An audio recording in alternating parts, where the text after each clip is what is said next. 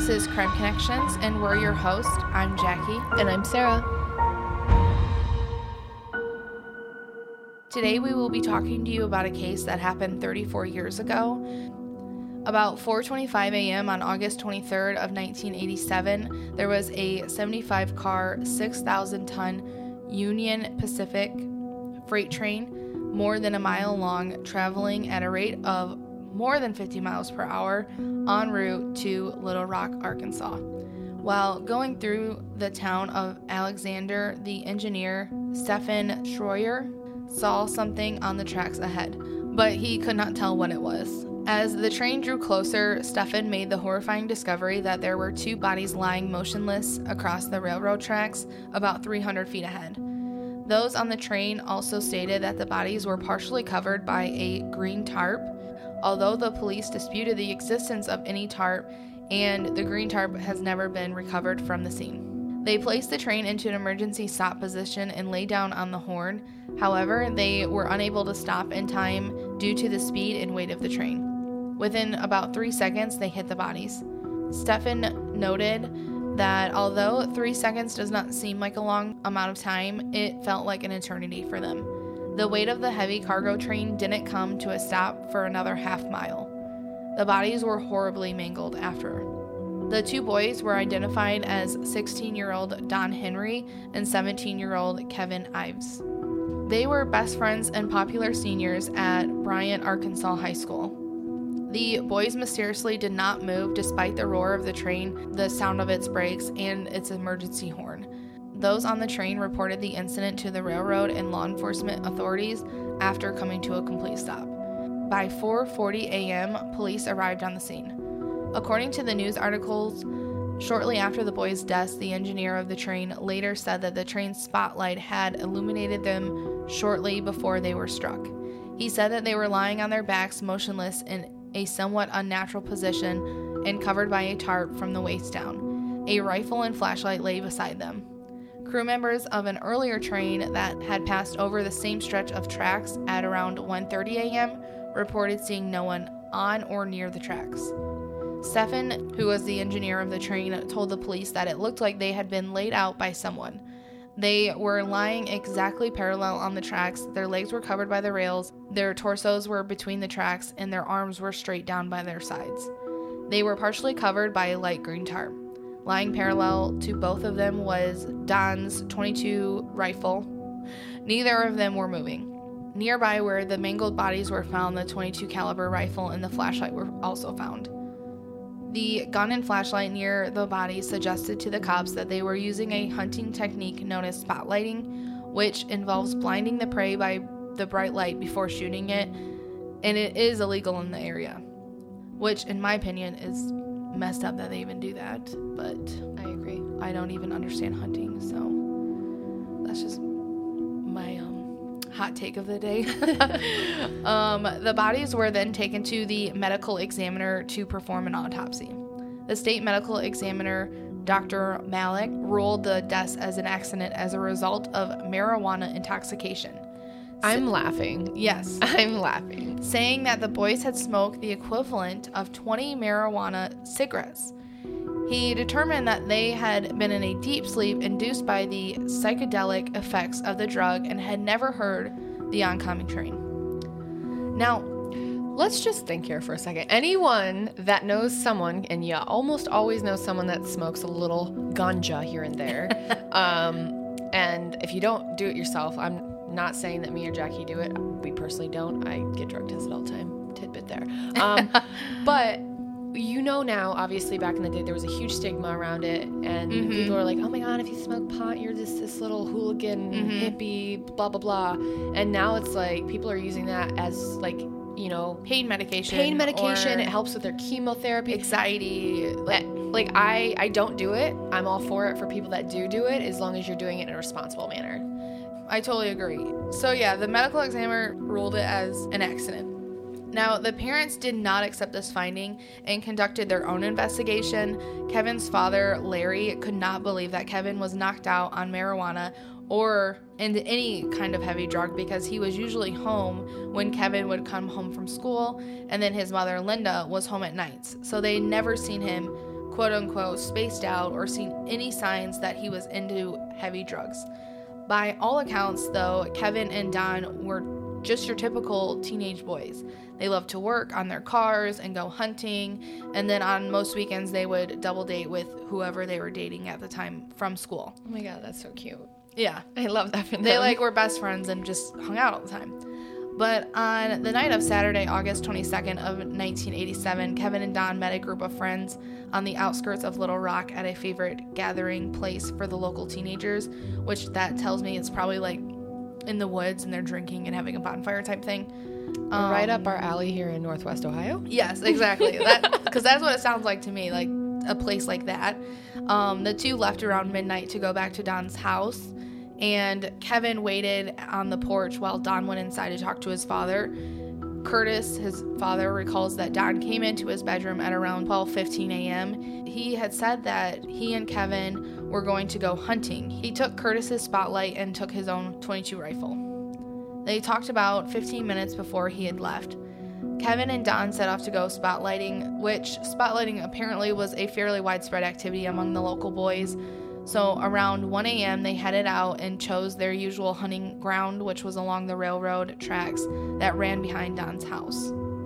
So then, when it comes back to like the ruling, Linda, Don's mother, wondered to. She was talking to um, a news reporter, and she had mentioned if they were so stoned, how were they able to lie down in identical positions on the railroad tracks? So, like, that was one of her first thoughts during the ruling. Curtis, Don's father, had the train's sound checked and found out that it was 98 decibels, which is equivalent to the sound of a jackhammer or an air compressor running. And anyone that lives next to trains, you can be miles away from the tracks and it's still loud. Yeah. And if you have a house right next to a train track, which I used to have, it literally sounds like you're standing on the train tracks with them mm-hmm. when they blow their horn. There's no way how no matter how stoned you are, you're going to hear that. And like for sure. Mm-hmm. marijuana is not like some of the other drugs where you're just like knocked out and you And you're so out of it, you can't like move or you something. can't move. You're like yeah. in this weird euphoric state where you just like You can get sleepy, yeah, but, but, you're, you're, gonna not gonna get able to the move. point where if a train's going off, you're not going to hear it. I mean, unless it was laced with something else, but like we're talking back in the day before people were really doing that. Curtis does not believe that anyone can sleep through that kind of noise, like we just said. And he also points out that Don's gun was laying on the gravel, and he does not believe that Don would do that because he wouldn't want the wood on the gun to get scratched. Yeah, and young boys like I know a young man that used to hunt all the time. They pride their guns like that's their baby. Like they Yeah, 'cause they- they don't want fingerprints They spend a on lot of money on it, yeah. they spend like their first, you know, a big amount of money saved Mm-hmm. up on them. Like they're not going to do that. Exactly. Kevin and Don's families both hired a private investigator to try and figure out what exactly happened. Um, however, they repeatedly received resistance from authorities who seemed unwilling to cooperate or change their opinions about the case. Because of this, the families were not able to move forward with their investigation. But five months after the deaths of Kevin and Don, their parents held a press conference. They had hoped that the authorities would reopen the investigation, and this kind of like would push them to be forced to, with the public also, you know, questioning Yeah. everything. And their plan worked. The day after the conference, the investigation was officially reopened, which I would say is pretty rare that that happens. Well, and they all also like the moment someone, and this is just a pro tip if you have anything like this going on, the louder you are about something, the more they want you to be quiet. So if the, if mm-hmm. you can be so annoying to the officers that are not willing to help you, they're gonna have to because then they're gonna have like public like backlash for not doing Yeah, it. backlash So the louder sure. you are, the more chance that you're gonna have a situation handled. Yep. And so once the case was reopened, there was a new appointed prosecutor. His name was Richard Garrett. And he had Kevin and Don's bodies exhumed for a second autopsy to be performed by a noted expert, so aka not the same coroner. A second autopsy by Georgia medical examiner Dr. Joseph Burton found the equivalent of only one to two marijuana cigarettes, not 20. Oh, weird. Shocker. Wow. Um, friends who were with them that night had confirmed this amount of marijuana, which I'm I'm wondering if they just didn't even ask the friends or if they didn't take what they said into Seriously. consideration. Yeah. During the autopsy, they discovered that Don Henry's shirt contained evidence of a stab wound to the back, and Kevin Ives' skull may have been crushed by his own rifle. So, which those were not even mentioned in the Original, yeah. autopsy, which is pretty terrible because that's like huge, That's huge. evidence. So then in July 1988, a grand jury reversed Dr. Malak's original findings of accidental death and officially ruled their deaths as probable homicides. Oh, so now that someone else did your job and now you look silly. Well, and it's not even guaranteed homicide, it's probable. Like yeah. like what do you mean probable? Like what did one stab the uh, one and the other bashed in their No, head? what's probable here is that you didn't do your job right, buddy. Exactly. And now you're embarrassed because someone came in and found out a bunch of stuff you didn't report on Exactly. and didn't try to report on. So, Dr. Joseph Burton also found evidence to indicate that one of them was already dead and one was unconscious when they were hit by the train, uh, which also is a huge piece of evidence because one was already dead. There was evidence found that Dr. Malak did not follow proper procedures when conducting the autopsies, which I mean, like, we can already tell. Other medical experts and researchers have stated that it is highly unlikely, if not impossible, for a person to pass out from smoking marijuana. Which, shocker. Uh, for it to happen to two people at the exact same time is so unlikely, unless, like we said, it was laced with something, but they didn't find evidence of that during the autopsy, so highly unlikely. Focus was then geared towards the green tarp. There were four people on the train who were able to observe the scene prior to the accident and stated that the bodies were partially covered by this green tarp that they have not been able to find. So neither Kevin nor Don owned a green tarp according to their parents. So Well, that tells me right there that that's premeditated.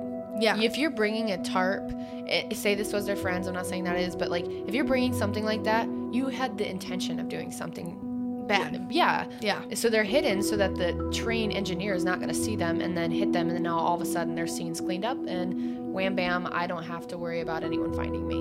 If there is a green tarp, which from the evidence that there is, I'm saying there pretty much has to had to have been some type of tarp. That's four witnesses that have no motive. yeah, and well, f- four others plus the engineer. Okay. So that's five witnesses. That's five people that have no, you know, dog in this fight. They just mm-hmm. are trying to help out this situation. Exactly. So then who covered them up and why? Which obviously we're thinking to make people think that they were trying to commit suicide or something. The police who were at the scene searched for evidence later denied that Stefan, the engineer from the train, had even told them about the tarp, which I'm thinking they were trying to cover Something up.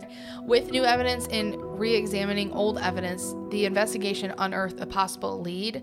One week prior to Kevin and Don being killed, a man wearing military fatigues had been spotted in the vicinity of where their bodies were run over. His behavior was suspicious to locals, and so some of them had called the cops to go have the cops check out what he was doing. And when the police officer, Danny Allen, stopped to question him, the man opened fire at him. And by the time Allen got up from his seat, the man was gone. About five minutes later, the Saline County officers showed up and they searched the area, but they were unable to find the man. Nothing was mentioned of finding gun shells or evidence of a bullet even being shot, but that was the word of the cop. On the night Kevin and Don died, witnesses again reported seeing a man in military fatigues. This time he was leaving town heading down a road less than 200 yards from the spot where the bodies were run over. Police have been unable to locate or identify this man, and so like his identity is a mystery and kind of if he's even real, I guess I, I would say is a mystery to the public. Six weeks after the investigation was reopened in Hodgkin, Oklahoma, 200 miles west of Little Rock, two men, two young men, Billy Hainlin and Dennis Decker, were lying together on the railroad tracks and had been run over by a locomotive train in 1984. They were lying motionless on the tracks in a position nearly identical to Kevin and Don's. I speak on the two boys though a li- a little more towards the end. But back to Garrett, the prosecutor, he now believes because of the, all this evidence that Kevin and Don were murdered. Garrett believes the assailants incapacitated one of them and then felt like they had to do something to the other one. To cover their tracks, they lay them on the railroad tracks and cover them up with a tarp. So, Kevin and Don's parents are determined to continue working on and investigating the case until it is solved. They have spent many hours at the spot where the boys were killed, wondering how it all had happened. And they believe that Kevin and Don walked up onto something that they were not supposed to see. They were at the wrong place at the wrong time. Police speculated that Kevin and Don may have been related to drug trafficking. Uh, several witnesses who testified before the grand jury were charged with drug trafficking and other offenses. However, no suspects were identified. Which that sentence honestly confuses crap on me because I'm like, are they saying their friends were charged with drug trafficking? Or what does that mean? Or that Kevin and Don were drug trafficking. Yeah, but like, what evidence do they have that they were drug tra- trafficking? That's what I'm confused about. I hope to God they're not talking about drug trafficking like a little pot here and That's there to yeah. the other kids at school. Yeah, and not like kids like are a high big coke ring. You know, Yeah. Like, it's very hard for me to, To believe, believe that. without further context. Exactly. So that sentence honestly confuses me, but I it was in a lot of news articles, so I thought I would say it. So sometime in 1988, Garrett, the prosecutor, had another autopsy conducted on Kevin and Don. So in October of 1988, shortly after the first broadcast of this case on TV, the results of that autopsy were released. The expert pathologist Joe Burton found an apparent stab wound in Don's back and a wound on Kevin's cheek. He determined that tears in Don's t shirt fabric indicated that he had been stabbed in the back with a large knife and that Kevin had apparently been struck in the head with the butt of the rifle. Possibly Don's, the wound on his cheek matched the shape of the butt of the rifle. Which I had said that earlier, but I think they did another one and it was like more in depth of what their wounds and stuff were. Congestion was also found in their lungs, which indicated that they had been hurt before being hit by the train. As a result of all this new evidence, the grand jury changed the ruling from probable homicide to definite homicide. An anonymous tip to the telecenter suggested that Kevin and Don were murdered by drug traffickers and that they may have stumbled onto them in the middle of a drug drop. Garrett was later interviewed by Robert Stack. He claimed that he was drug trafficking throughout Bryant and Saline County that also was connected to several other counties and states. He believes that Kevin and Don stumbled on either drug traffickers or a drug lab that manufactured meth and that they were killed as a result. He believes that others were involved or have knowledge of who was involved. He also suspects that there was some sort of police cover up involved in this case. However, he was not sure if it was inadvertent or deliberate. In late December of 1988, the grand jury investigating the case released their final report, stating that the deaths were the result of foul play. However, no indictments were issued regarding the deaths. The grand jury did urge authorities to continue investigating the deaths and the drug problem in the county. In March of 1990, Kevin and Don's manner of death were officially changed from accidental to homicide. So in 1995, the investigation into Kevin and Don's murders were officially closed without their killers captured or identified. The families have conducted their own investigations and are still hoping that the case can be solved. So, in conclusion, there are quite a few different, like, there's a lot of movies and TV shows that covers this case. Um, so I'll just go through a little bit of the information I found on them. In 1996, Linda and a film producer released a film, Obstruction of Justice, which detailed the botched investigation into the murders. It also looked into an alleged drug ring in Saline County, which ran out of Mena Airport and was covered up by the police. The film alleged that Kevin and Don were killed after they accidentally witnessed a clandestine drug deal that involved top state officials. Several people were implicated in this conspiracy, which involved numerous investigators and two grand jurors. In the film, two veteran sheriff deputies, Jay Campbell and Kirk Lane, were alleged to be the killers. It was alleged that they were the officers seen beating the two boys in a store parking lot. They denied any involvement in the case and successfully sued the film producer for libel. Former Saline County prosecuting attorney Dan Harmon investigated the case and presented evidence to the grand jury. He later served time in prison on federal drug and racketeering charges. Interestingly, Campbell and Lane were involved in investigating Harmon. So they believed that he had found out about their investigation and named them as suspects in order to taint their credibility and hinder their investigation into him. Linda at first trusted Harmon, but later to believe he was involved. An ex girlfriend of his reportedly told an investigator that he and two other men were responsible for the murders. However, he was never charged in the case or officially labeled a suspect. In August of 2016, Linda sued the United States over Freedom of Information Act request. She hoped to force eight federal agencies and three Arkansas based law enforcement agencies to produce any documents they had about the case. A federal judge later dismissed many of the agencies listed, but ordered three of them to turn over the pertinent documents for him. However, Linda and her attorney did not find anything in the documents related to the murders. In January of 2018, former wrestler Billy Jack Haynes came forward claiming that he witnessed Kevin and Don's murders and knew who was responsible. He claimed that he was hired by a corrupt Arkansas politician to provide muscle, quote unquote, at an Arkansas drug stop. While there, he allegedly witnessed the murders. However, many do not consider him to be a credible source. Then on October 23rd of 2018, the prosecutor Garrett passed away at age of 72. On June 3rd of 2021, Linda passed away at age 71. So just a few months later, on August 24th, Kevin's sister Alicia passed away at age 53. And to this day, no one has brought justice for Don and Kevin's murders. So unfortunately, they passed before knowing. Um, some more conspiracies related to this case, like I said in the beginning, there are a lot.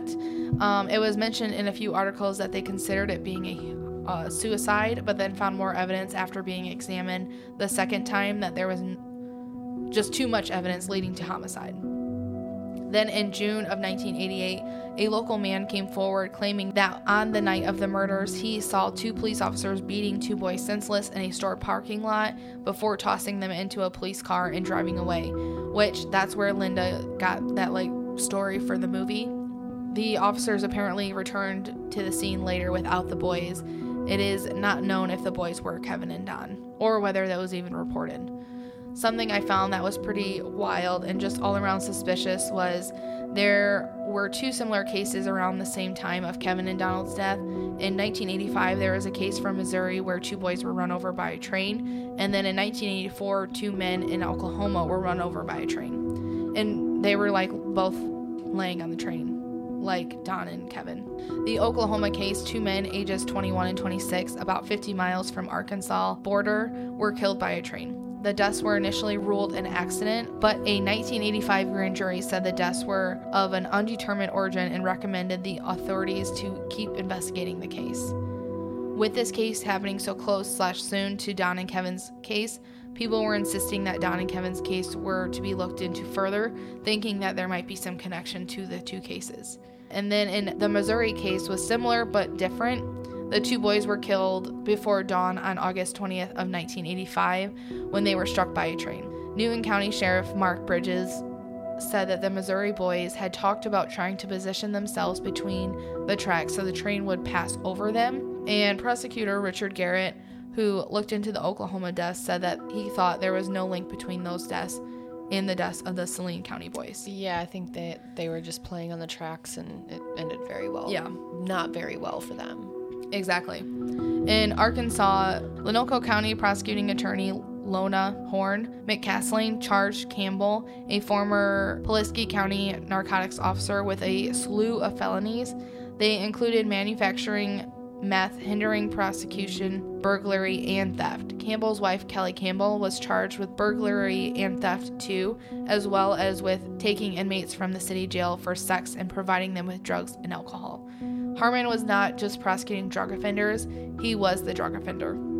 In 1997, almost a decade after the train deaths grand jury, Harmon would be convicted in federal court of extortion and using his office for drug racketeering, but that was not known at the time. Nor was it publicly known that at the time of Harmon's much publicized grand jury, Dill, Lane, and Campbell were part of a joint drug task force that had a special prosecutor under investigation.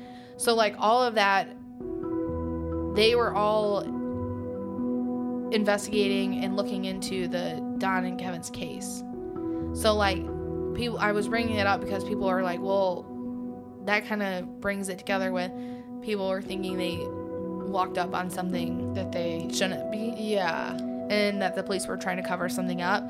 So I just wanted to mention that because that all was happening. Like they were all doing all this drugs stuff while those two kids were killed. Yeah, I don't think like I those other cases do they have very similar um I guess very similar ways that the victims had died, but I truly don't believe any of that's connected. I think you're right. I think they walked up on a drug deal with officials involved and something terrible happened. Yeah, Because that's what it, it seems like that, but everything's not what it seems, but that's pretty pretty interesting. damning Yeah, there's for some sure. and it's I don't know, like I, the coroner situation, the original. I think the only reason he changed his story was because someone else came in outside of that district and was like, "Hey, this is not what happened. You didn't." Yeah, didn't I'm investigate." curious to like whether he got fired or Or had been reprimanded or something. something because it doesn't make sense. Like he clearly didn't do his job. Mm-hmm. So how many others did he not do his job for? Yeah, So that is the case. It's pretty all over the place. Yeah, it really is all over the place, and it's a small town, and there's not a lot of force, and I, you know, it's just questionable for sure. But as always, we thank you for listening, and and we can't wait to tell you another case next week. so please go follow us on Facebook or Instagram and At- share our podcast. Yes. Share, share, share, please, please, please. We appreciate it. Thank you guys. Thank you. Bye. Bye.